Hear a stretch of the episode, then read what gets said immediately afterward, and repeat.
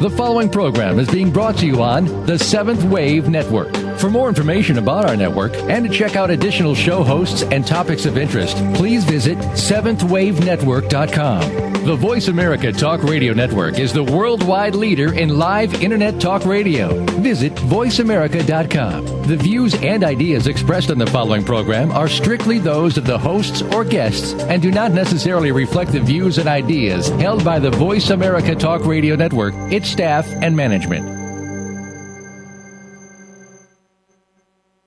Authentic Living with Andrea Matthews is brought to you by Spirituality and Health Magazine, the soul body connection. Visit spiritualityhealth.com today.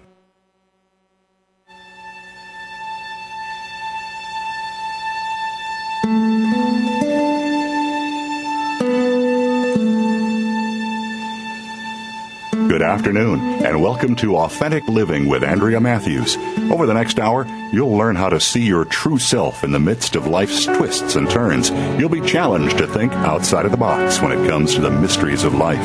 Now, here's your host, Andrea Matthews.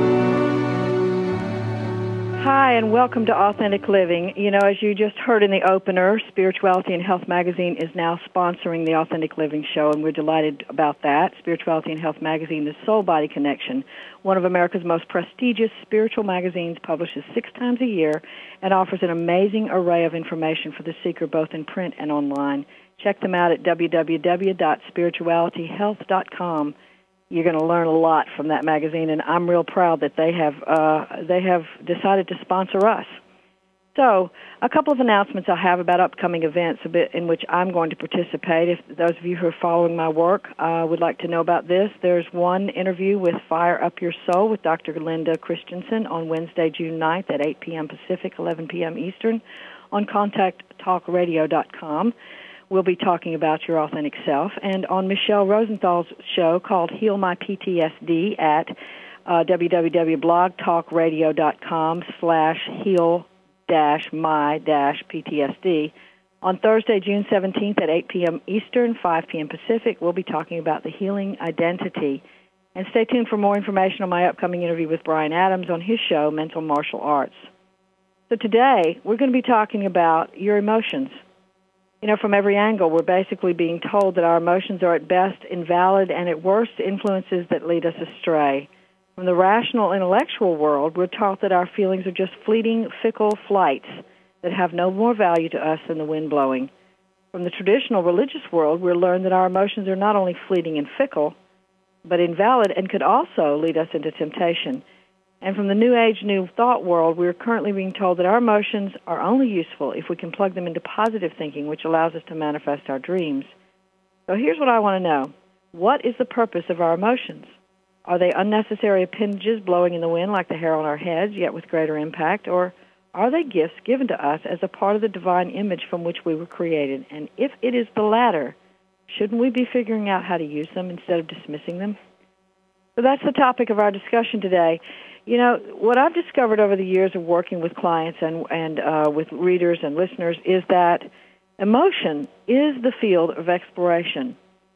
If we are going to discover our lives in any form or fashion, emotion is the field. Now, that does not dismiss the relevance of thought. Thought is also very important, but it is not the end all and be all. And our emotions are the irrational part of our lives that we get to explore. And and when I say irrational, most of us think in terms of well, that's crazy. Irrational generally means crazy, but actually, rivers are irrational, and oceans are irrational, and the wind is irrational, and there are all kinds of irrational things in our world that we don't think of as irrational because we think of as irrational as crazy. Um, but what what I mean when I say irrational is that it cannot be encompassed by rational thought. Sometimes there cannot there are no words for it. So it can't be put in the realm of here's a little box, this fits your emotions, and that's what it is. One of the things that we've discovered over the years is um, in the psychological field is that if we can name our emotions, if we can give them a name, then we can understand them better. And while I agree with that, there are some times when giving them a name is boxing them in and uh, maybe putting up, making us uh, interpret them in a way that means we're going to use them or misuse them in a certain way. For example, if uh, in the New Age New Thought movement, very often fear is thought of as a very negative feeling. And we, we, we criticize people who supposedly come from a quote unquote fear base. And we say that they are, you know, they, they're running their lives from a quote unquote fear base. And what I would say is the whole of our society, regardless of the world, regardless whether we're talking about Western culture or Eastern culture, the whole of our society is fear based. So, yes, it is true that the fear base is there, but does that mean that's bad? Um, or is it just a modus operandi that we've been using for centuries because we thought it worked? Certainly, we want to move beyond the realm of fear. We don't want to have fear dictate our lives for us, and that's what we're talking about about the fear base. But at the same time, we're not going to be able to get rid of fear uh, by saying to ourselves that, oh, it's a bad thing to have. Um, in fact, I'm not sure getting rid of fear is the object of the game. Uh, the object of the game might be something more akin to hearing our fear, listening to our fear, not obeying it, but listening to it. And the problem is that we're afraid that if we listen to it, we will obey it. And so that's why we have to sort of keep it at bay. We have to keep it at a distance. We have to, you know, um, label it and criticize it and tell it it's bad. So, so that's just an example of what I'm talking about. But here's the deal: without an exploration of our emotions, we're not going to know ourselves. Without an exploration of our emotions, we're not going to know much about life. In fact, there is not much that we do in our lives that has to do strictly with thought. There's not much that we do in our lives that has to do strictly with behavior. Uh, most of what we are doing in our lives has to do with an experience of life.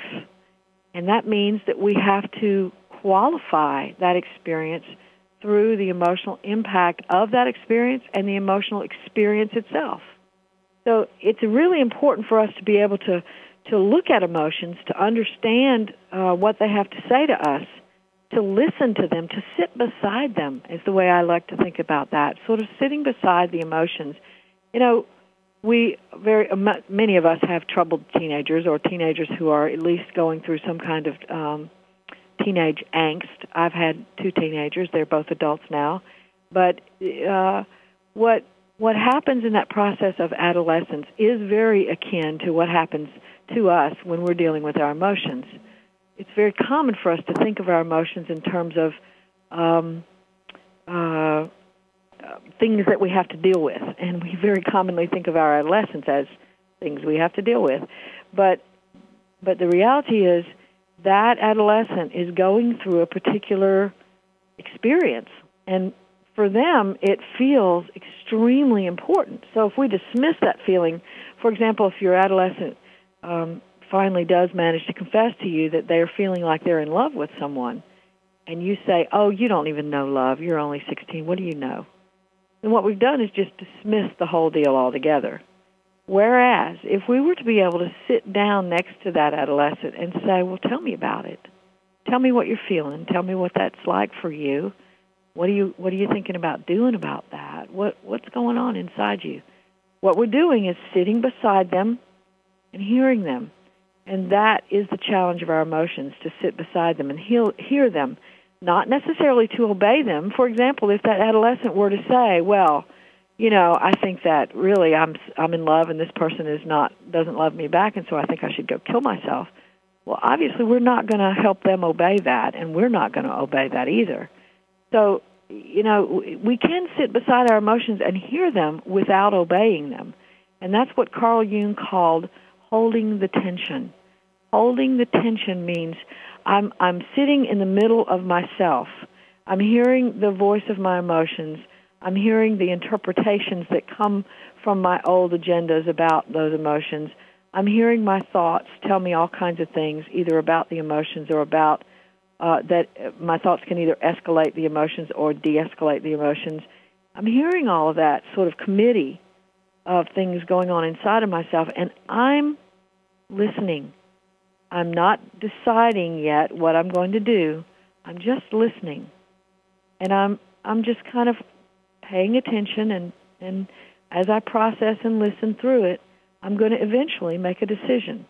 But until I make that decision, I'm holding the tension between the different voices who want me to act right now. But I'm just holding that tension. That's one of the ways that we can begin to explore our emotions is learning how to to uh, ex- uh, use emotions as a field of exploration. You know, I believe, and you may disagree with this, but I believe that we came here to unfold into our fullest soul. Uh, we are the overculture and our family systems teach us not to unfold into our fullest soul. Uh, they teach us to unfold into what they want from us, the, the great day. Um, our families have an agenda for us most of the time, and the agenda is mostly that we make them look like good parents, although there's a lot more to it than that. And some of those agendas are much more distorted than others. But most of the time, we come into families where um, it's not just unconditional love and, and, a, and, a, and a mirror that we can look into that says, look, can you see yourself? Can you see yourself? Can you see yourself? Most of the time, we don't come into that. Most of the time, what we come into is a family system that says, here's what we need you to be, go be that, and then you'll be acceptable to us. And we, needing their love very, very much, and also uh, being very vulnerable to influence at those early stages of our lives when we're trying to decide who we are and where we fit in, we believe them. And that stuff gets in our heads and we uh, live out of it. And so we we sort of cave to the system. We cave into the family system and then we cave later to the overculture, the the school, the church, the the the laws, the organization, the politics, the whatever, whatever that we we are a part of in our world and those systems teach us certain things about what's wrong. Big words here coming up. Wrong. Those big quotations around that word. And right. Big quotations around those word that word. And of course that definition of wrong and right is different for different societies, different cultures, different subcultures. Um, for example, in our culture right now in America, there's a big, still a big argument between whether or not gays and lesbians ought to be allowed to be gays and lesbians basically is what it's saying and uh and the overculture generally speaking says no no no no that's wrong but in the subculture which is gay and and lesbian um bisexual and transgendered that subculture says well, you know, it's really wrong for them to tell us who we are because we fall in love with people of the same sex or, you know, we uh, we can fall in love with more than one gender. Whatever that means, why can't we be that? Why are we being told not to be that? So we have this argument between authenticity and inauthenticity, authenticity going on in our culture right now. Who's going to win? Yet to be seen. But that's the kind of thing we're talking about here. So we're going to come back in just a minute with more on your emotions as the field of your exploration.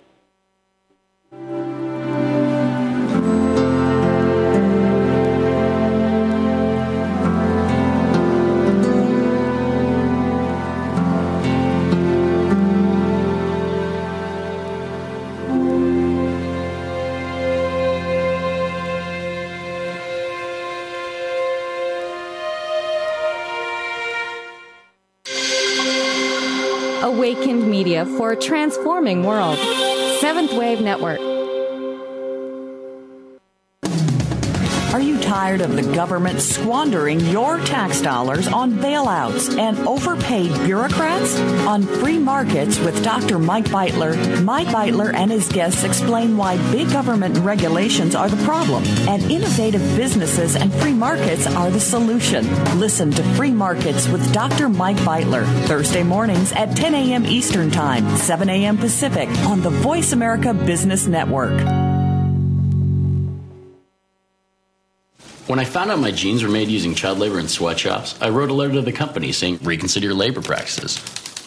A few months later, I get a letter back saying, thanks for being a loyal customer, and they included a coupon for a 25% discount on their jeans.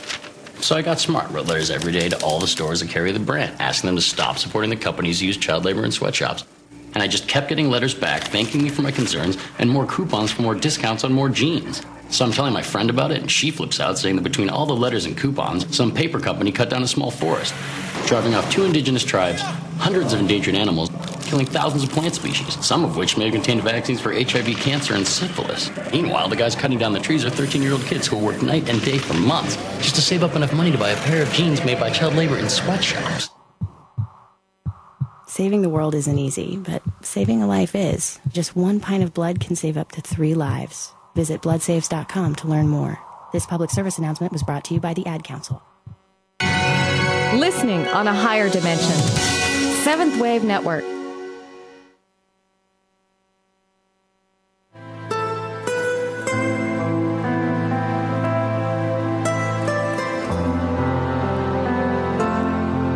Listening to Authentic Living with Andrea Matthews.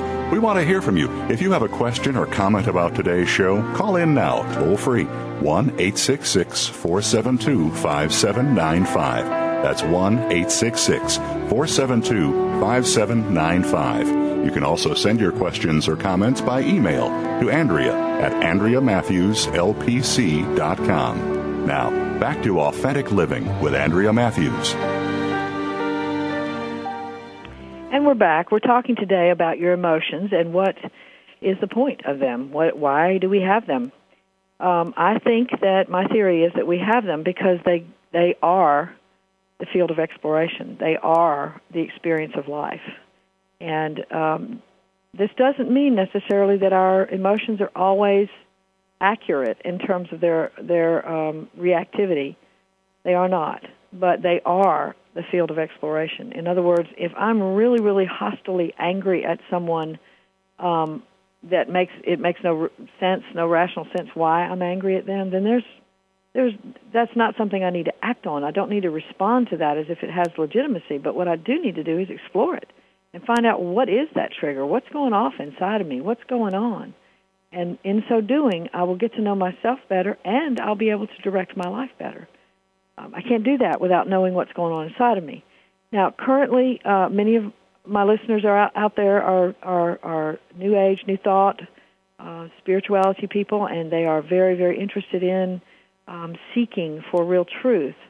And so we're all reading the same literature. We're all learning the same stuff, and some of the stuff that we're reading is telling us to sit with our emotions, and some of the stuff that we're reading is telling us that we have negative emotions that will um, drag us down and keep us from having the life we want. And you know, one of the things I got taught early uh, in my training as a therapist was there is no such thing as a negative emotion.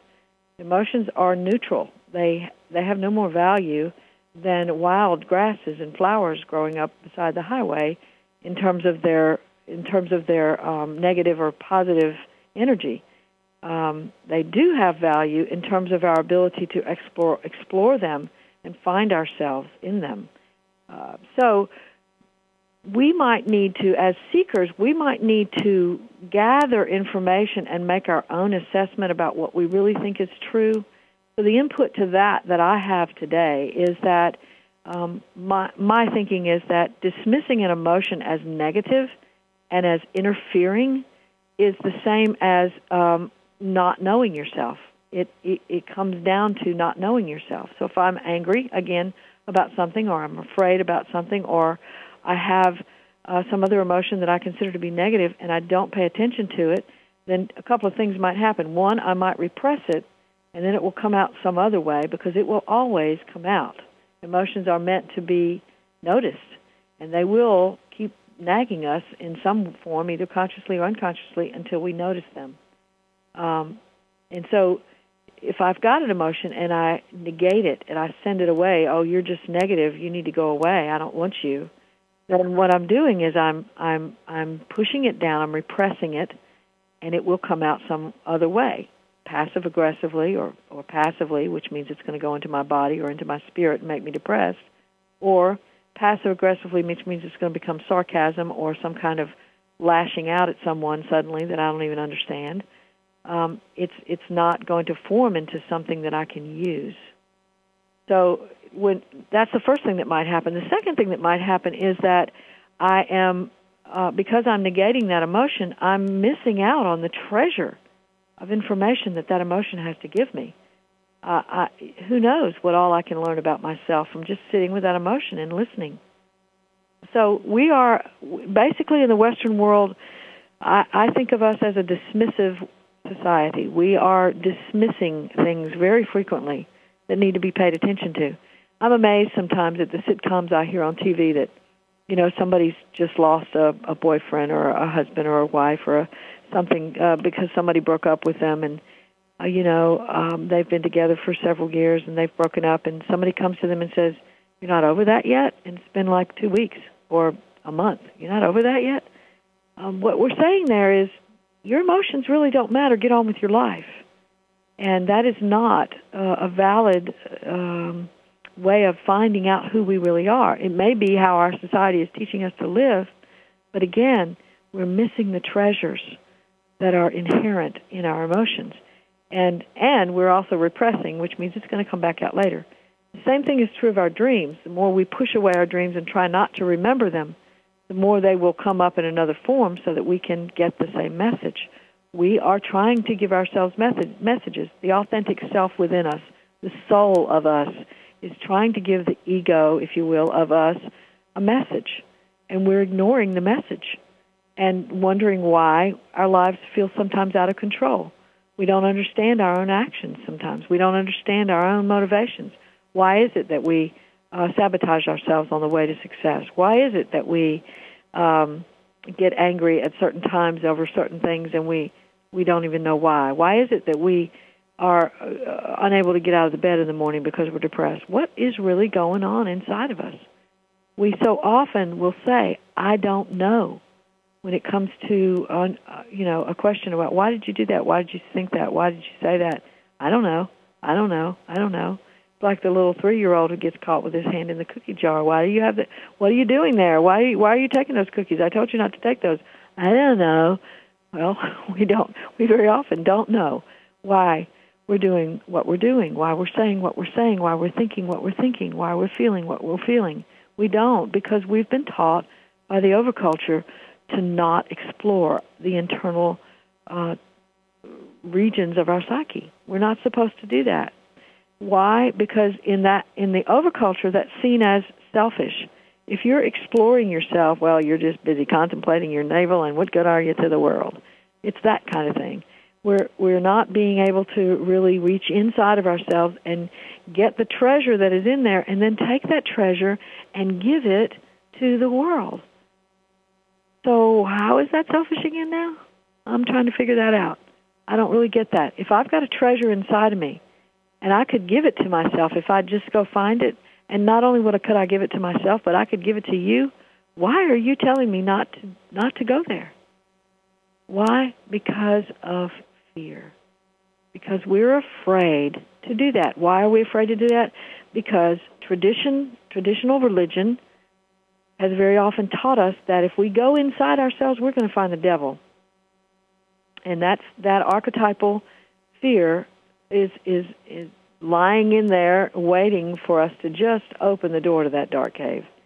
And it will come out and say, "Oh, no, no, no, no, you don't want to go in here because there's some bad stuff in there." So we we don't go. We don't go. And uh, it's because of that archetypal memory we have of uh, that the overculture has sort of put upon us and even though we may not be strictly a religious person, it's been passed down into our secular world as well, so that we are we all, generally speaking, have some some modicum of belief that if we find out who we are, we're going to find out that we're really not so good, not such a good person, and that's not a good thing. We don't want to know that. The second reason is because, oh well, you know, if you're if you're exploring yourself, you're one of those people, those woo-woo people and we don't want to be criticized by the culture as a woo-woo person, so we don't want to go there. Um, but really, do they have to know? I mean, come on now. Do they really have to know that you're exploring yourself? Do they have to know that you're that you're looking inside yourself to see and sort of assess what's going on as you look out at them? They don't have to know that. You don't have to go around and say, "Hey, did you know that I meditated for 30 minutes this morning?" We don't have to tell them that. They don't have to know. It's not our job to teach the, the great they out there how to be. It's just our job to fulfill our own souls. Um, and the more we can become full of that uh, unfoldment into our fullest soul, the more we are living uh, so full and so free that we don't really need to teach other people how to be, how to live. We might have a discussion like the one I'm having with you today that says, well, here's what I think and here's what you think, but, and since I'm holding forth today, I'm not getting to hear much about what you think unless you want to call me, which I would love for you to do, or email me, uh, which again I would love for you to do. The point is that if if you if we are able to have a discussion about what we think and feel, that's great. But it's not our job to make other people conform, nor is it their job to make us conform. So the great they, the overculture, as I'm calling them today, the they, is, is offers us a paradigm, and we have all, to some degree or another, bought it. Uh, and the paradigm is this: be good, do the right thing, work hard, be productive, be a good citizen, and you know you can do your rowdiness you know on the side and and kind of be wild and woolly and crazy if you want on the side but don't bring that into the light of day. And you know everybody knows you're going to do that. You're going to drink sometimes get drunk sometimes and you're going to have a good old time and you're going to maybe even use a little pot sometimes you're going to do these things on the side but don't bring that into the everyday world and furthermore don't bring your authentic self into the everyday world because we don't want to know about it we don't want to know that you've got something real in there. We don't want to know that we've got something real in there. What we want is for everything to be patted down and put into a neat little box so we can give it a label and we know what it is.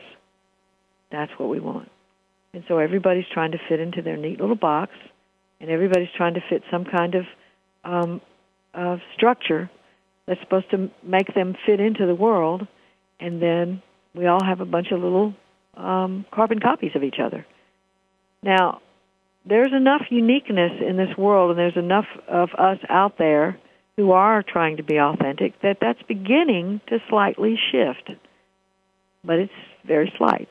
And um, and so we we are the shift. We're not getting a lot of support. I guess is what I want to say from the overculture for the shift. We're going to have to go deep into ourselves and gain that information. But in order to do that, we have to explore the field of our emotions. So, how does one begin to do that? Well, first one has to encounter that dragon at the at the foot of our at the opening of the cave that says, "Don't go in here. do not go into the regions of your emotions. You don't need to understand this. Don't go there. That's silly. Just get on with your life." We're going to encounter that dragon, and we're going to have to throw it some crumbs. Um, you know, that means that if there's a dragon standing in front of the bridge, and I need to get across it, and I don't have a blowtorch or a blow a blowtorch, a bazooka, you know, or some big, huge, horrible weapon to get rid of the dragon, I'm probably going to have to use what I've got. And if all I've got is a few crumbs in my knapsack, then I'm going to throw them over far away from the bridge, and the dragon's going to run run over there to eat the crumbs. And while he's eating the crumbs, I'm headed across the bridge. So we may have to throw that dragon a few crumbs. And how we do that inside ourselves is to be able to say, uh, okay, okay, I know that you don't want me to go in here, and I, I'm not, you know, I might not go very far, but I'm just going to look a little bit. I'm just going to kind of peep. I'm a little curious, and just let me step in here just a little bit. So what we said to that dragon is, I don't know what's going to happen in the next few minutes, but right now I'm stepping into the cave.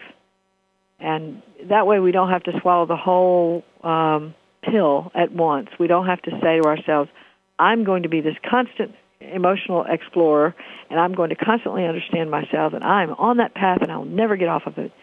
Um, that's just swallowing the whole thing a little too quickly. Um, so what we may need to do is be able to just say to the dragon, okay, yeah, I don't know what I'm going to do in the future, but right now, I'm going to step into the cave just a little bit and look at this one emotion and see what's going on. So that's the first thing is we, we need to uh, recognize this, that we will encounter that dragon.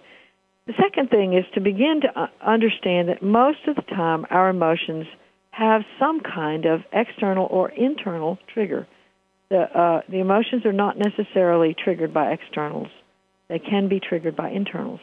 So, uh, an extra. Uh, very often, I'll see people uh, come into therapy who are depressed, and they, they they'll say to me, "Well, you know, I've been depressed for several days, and and I don't even know what happened, but all of a sudden I was doing really good, and then all of a sudden I got depressed. And so we have to explore what is it that happened that changed this, changed your state from doing okay to being depressed. And we're going to answer that question right after this break. Come back in just a few minutes.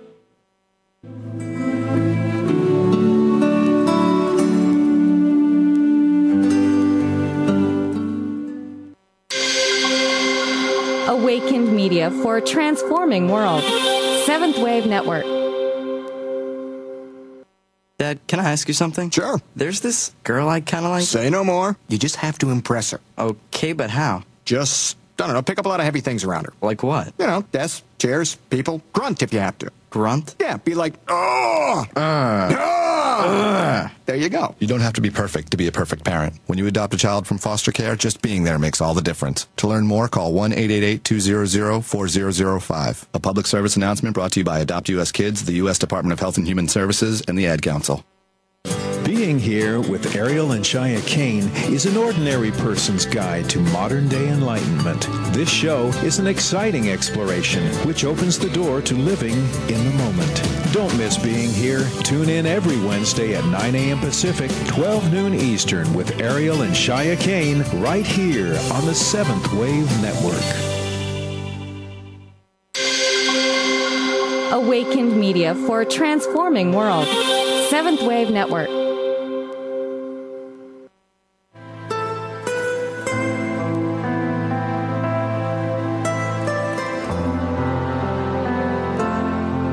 Listening to Authentic Living with Andrea Matthews. We want to hear from you. If you have a question or comment about today's show, call in now, toll free, 1 866 472 5795. That's 1 866 472 5795. You can also send your questions or comments by email to Andrea at AndreaMatthewsLPC.com. Now, back to Authentic Living with Andrea Matthews. We're back today talking about the emotions as a field of exploration rather than as something that should be dismissed. Um, what we were asking just before the break is what is it that changes a mood from from doing okay to getting depressed? And very often, what I've discovered in my work is that there's some kind of trigger. Um, sometimes it's easier to look at the external triggers first, so so we do that. And uh, one of the things that we might discover is that tiny little things that other people do can really start the cycle down into depression. So that, you know, suppose that uh, uh, someone has been dealing with uh, being overweight and they've been really struggling hard with this problem and they've reached a plateau and they go to the water fountain at work one day and, and somebody says something about, would you like to have a donut or something like that? And they, they kind of look at them like, you know, oh, wait, wait, I shouldn't offer this to you because you're already overweight. And the person interprets the look, the person who's getting depressed right now is interprets the look to mean something. And uh, because of that interpretation, they begin to feel kind of ashamed of themselves a little bit. And then from the shame, that triggers other emotions that are linked to shame, which is sorrow and a longing, a frustration, uh, a sense of yourself as not worthy, you know, and we can go on and on, and then that builds and it cycles, and we're we're getting the tornado effect now. It's going to be able to cycle, and then we'll be able to see other things in our environment that say, yeah, you're not really worthy, and then we'll take on more of that, and then we'll see other things in the environment. Uh huh, yeah, you're not really worthy, and we'll take on some more of that, and before you know it, we're depressed. So it can start with something really small like that that's why tuning in and paying attention to what's what's going on inside of us in a given moment is important. Now, we might say, well, how can we do that? Well, there's so much to do on the outside of us. There's so much that we have to focus on on the outside of us. One of the things that we um, have yet to understand, I think, for the for the most part, although many of us do still do have come to understand this, is that we can focus on more than one thing at a time. Um, you know, this whole idea of multitasking has come about recently over the past 10, 12 years. Um, that, you know, women are supposed to be so much better at multitasking than men are, but now men are trying to get better at multitasking too, and la la la. uh, and those are all external tasks uh, for the large part, and feeding the baby and washing the dishes at the same time, or holding the baby and washing the dishes at the same time, or talking on the phone and holding the baby and washing the dishes at the same time. Those kinds of things. Those are external things. Um, but uh, we can also do that internally. And as a therapist, I do this quite frequently. I'm I'm listening to my client talk to me about what's going on in them, and I'm having an emotional response to that. And every now and then, that emotional response is something very personal to me, and I'm having to look at that personal thing so that it doesn't splash all on, all over the client because it's mine, not theirs. And I'm looking at my personal thing as well as listening to their thing at the same time so that we're I'm in a conversation with them not only on the talk level but also on the emotional level.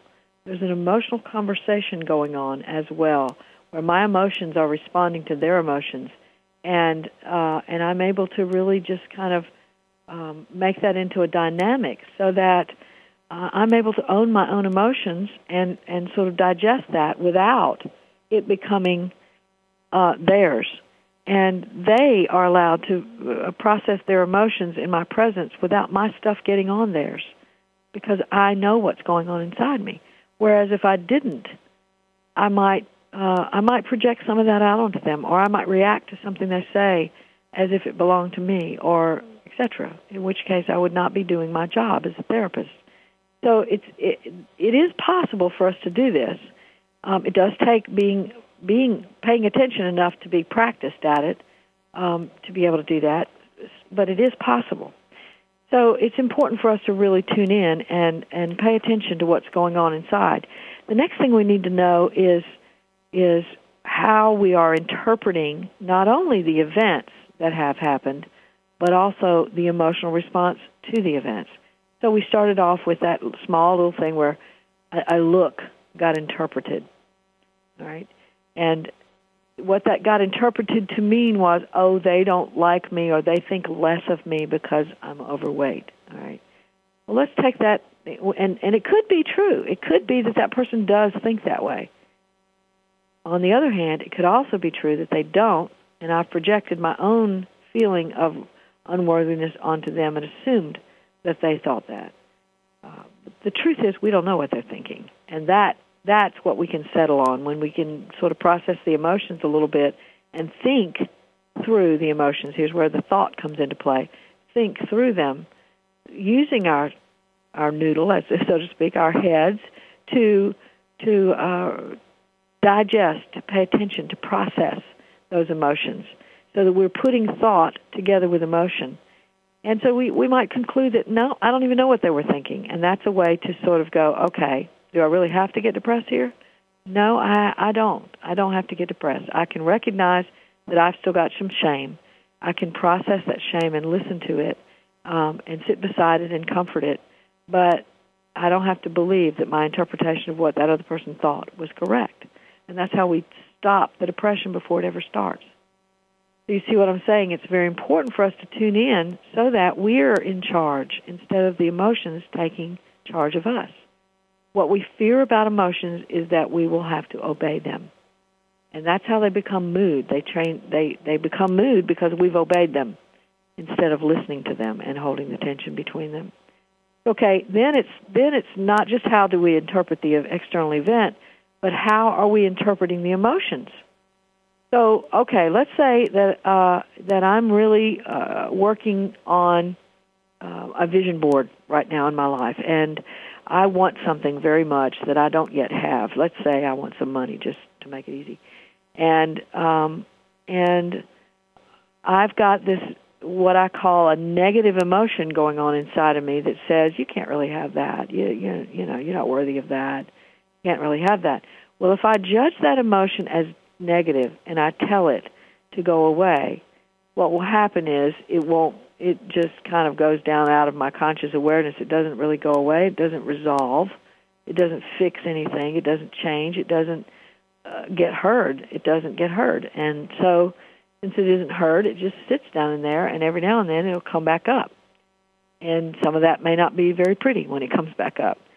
But if I if I if I ask myself what, how am I interpreting my negative emotion? What I have to conclude is that I've interpreted that emotion as negative. I've called it negative, and therefore I've told it to go away. And in the process, I've made myself feel more out of control because now I've got this emotion that's negative and I don't know what to do about it except tell it to go away. And I know it's not really going to go away. I know this. We all know this. It doesn't really go away. It comes back.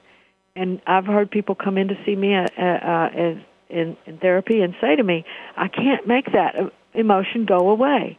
And my response is always, it's not, you're not supposed to be trying to make it go away. That's not the name of the game. Get, let's get the emotion to go away. It's let's hear what the emotion has to say. Let's listen to it so that it can give us information that we can use to explore the dynamic elements of your life.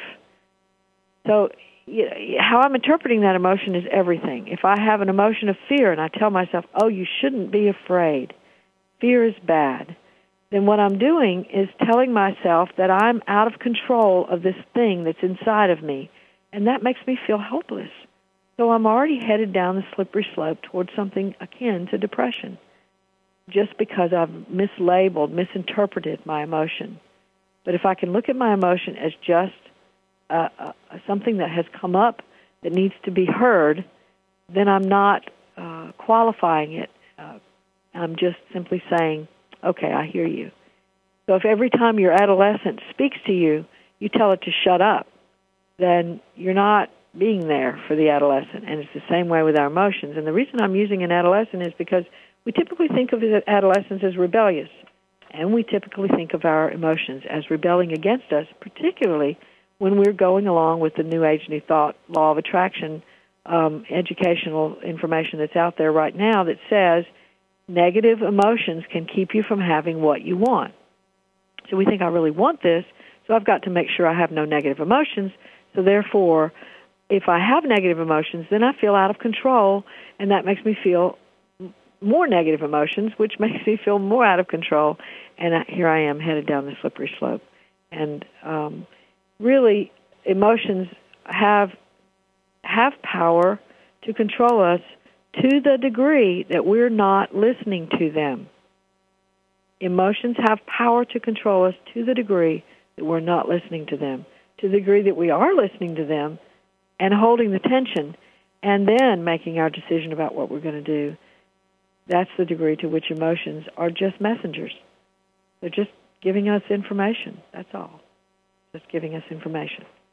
So now, when we get to interpreting our emotion and, and judging our emotion, what we what we end up doing very often is bargaining with our emotions.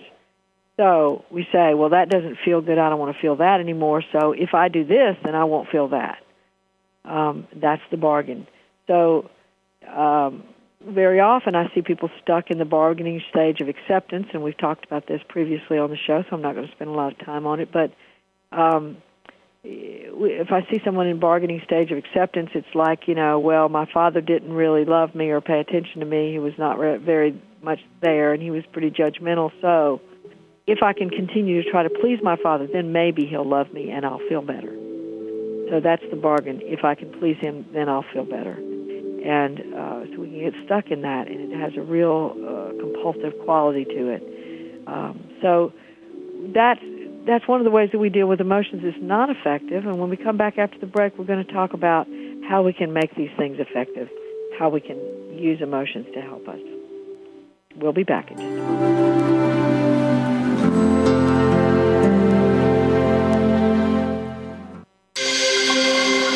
Awakened Media for a transforming world. Seventh Wave Network. America is facing a skilled workforce shortage. Skills USA can help. What is Skills USA? Skills USA is life changing. Skills USA is awesome. Skills USA is one of the biggest opportunities life can give you. Skills USA is amazing. Skills USA is motivating. Skills USA specifically prepares you for the workforce. Skills USA empowers students to connect with a network of people, starting with their classmates, to their advisors, to other people in their states. Skills USA allows students to connect with business and industry, to manage their education, and to really get a feel of the real world. I'm doing something now that's going to be applicable in the real world, and those skills are going to be useful today in school and in five years when I'm working and for the rest of my life.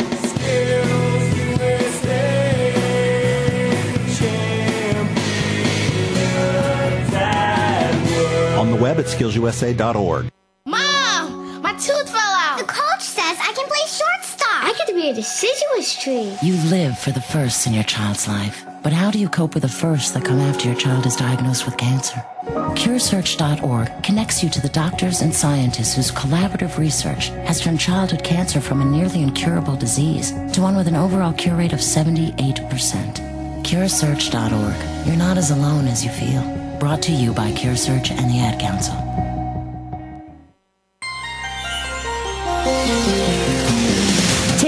You to the threshold of a dream and beyond. Seventh Wave Network.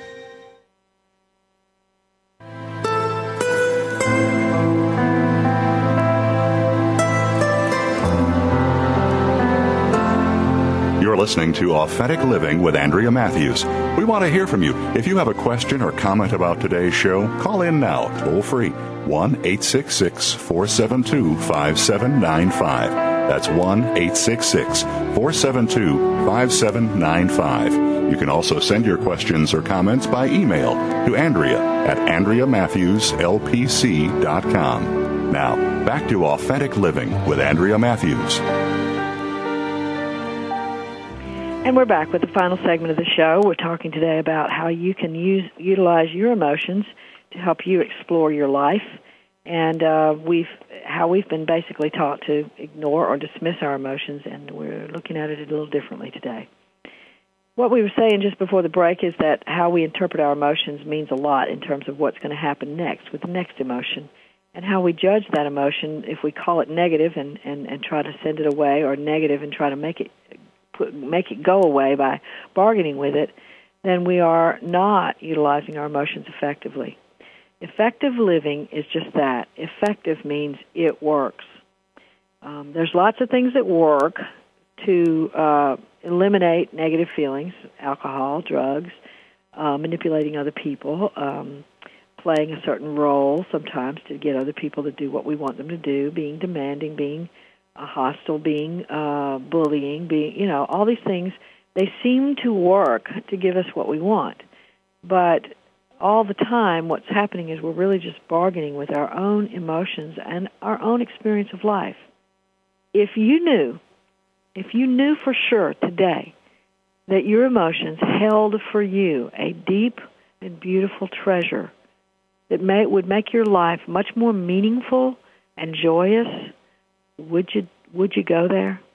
Would you be willing to take the risks to go there? I would. I have.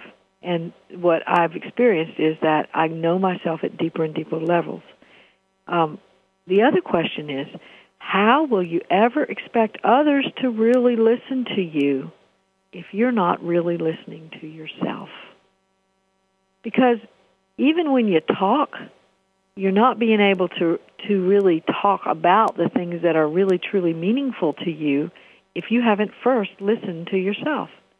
So you might ask somebody for something, but how do you know it's what you really want if you haven't even been inside yourself long enough to find out? The, more you don't listen to yourself, the more others are not going to listen to you because even if they're listening, even if they're trying hard to give you what you want, if you don't know what you want, you're not going to be able to tell them. So, how do we nurture our truest needs? That's the question. We nurture ourselves first because we can recognize soothing when it happens.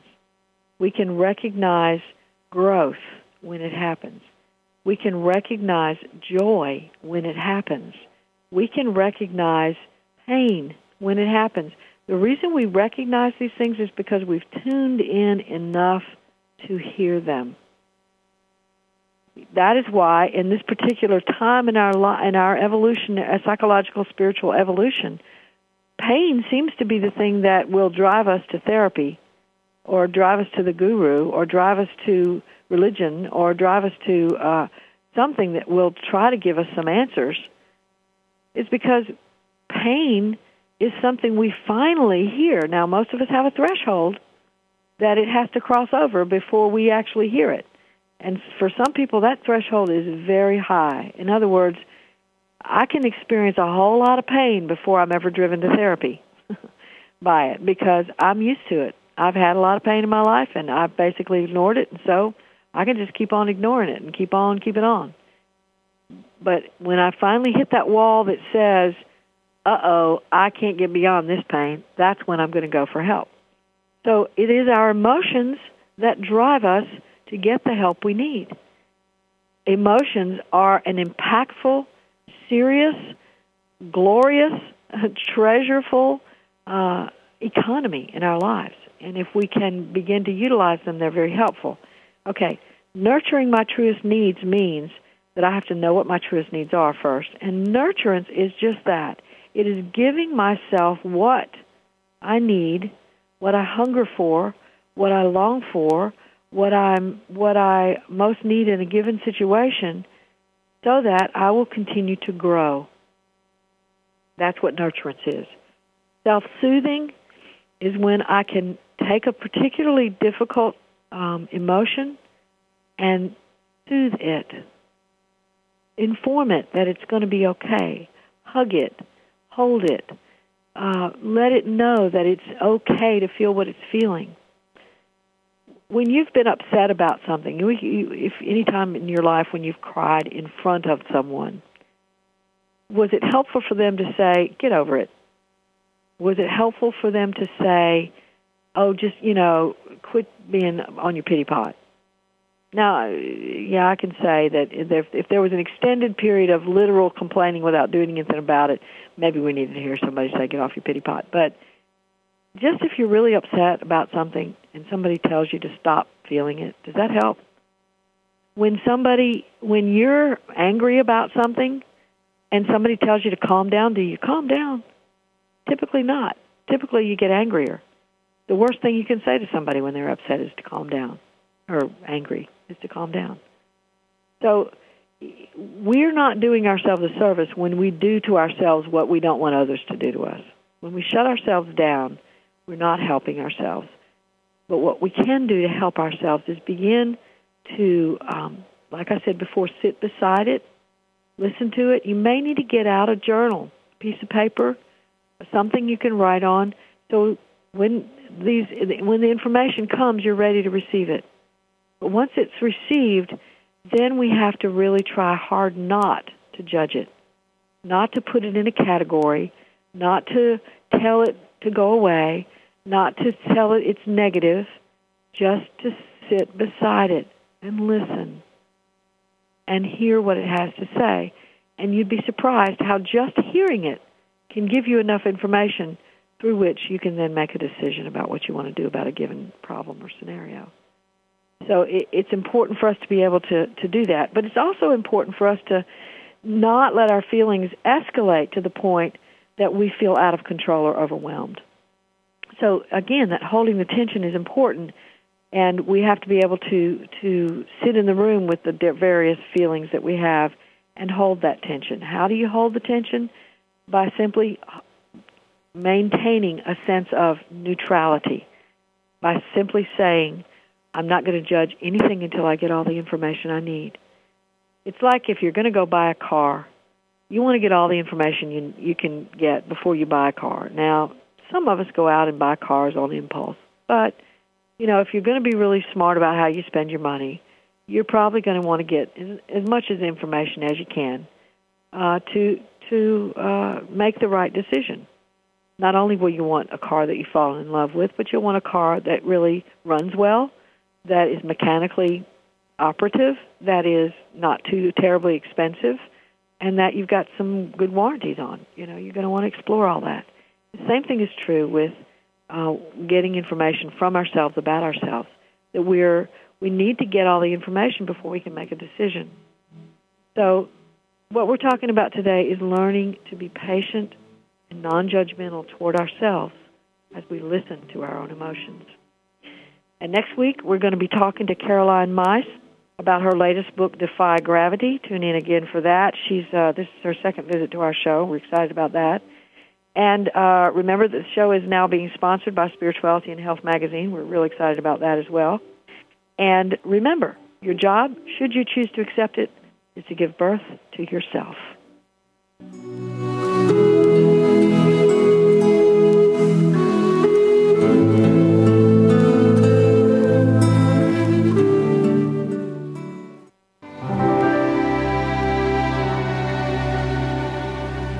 Thanks again for listening to Authentic Living with Andrea Matthews. Join us again next Wednesday afternoon at 1 p.m. Pacific, 4 p.m. Eastern Time, here on the Seventh Wave Network. We'll talk again next week.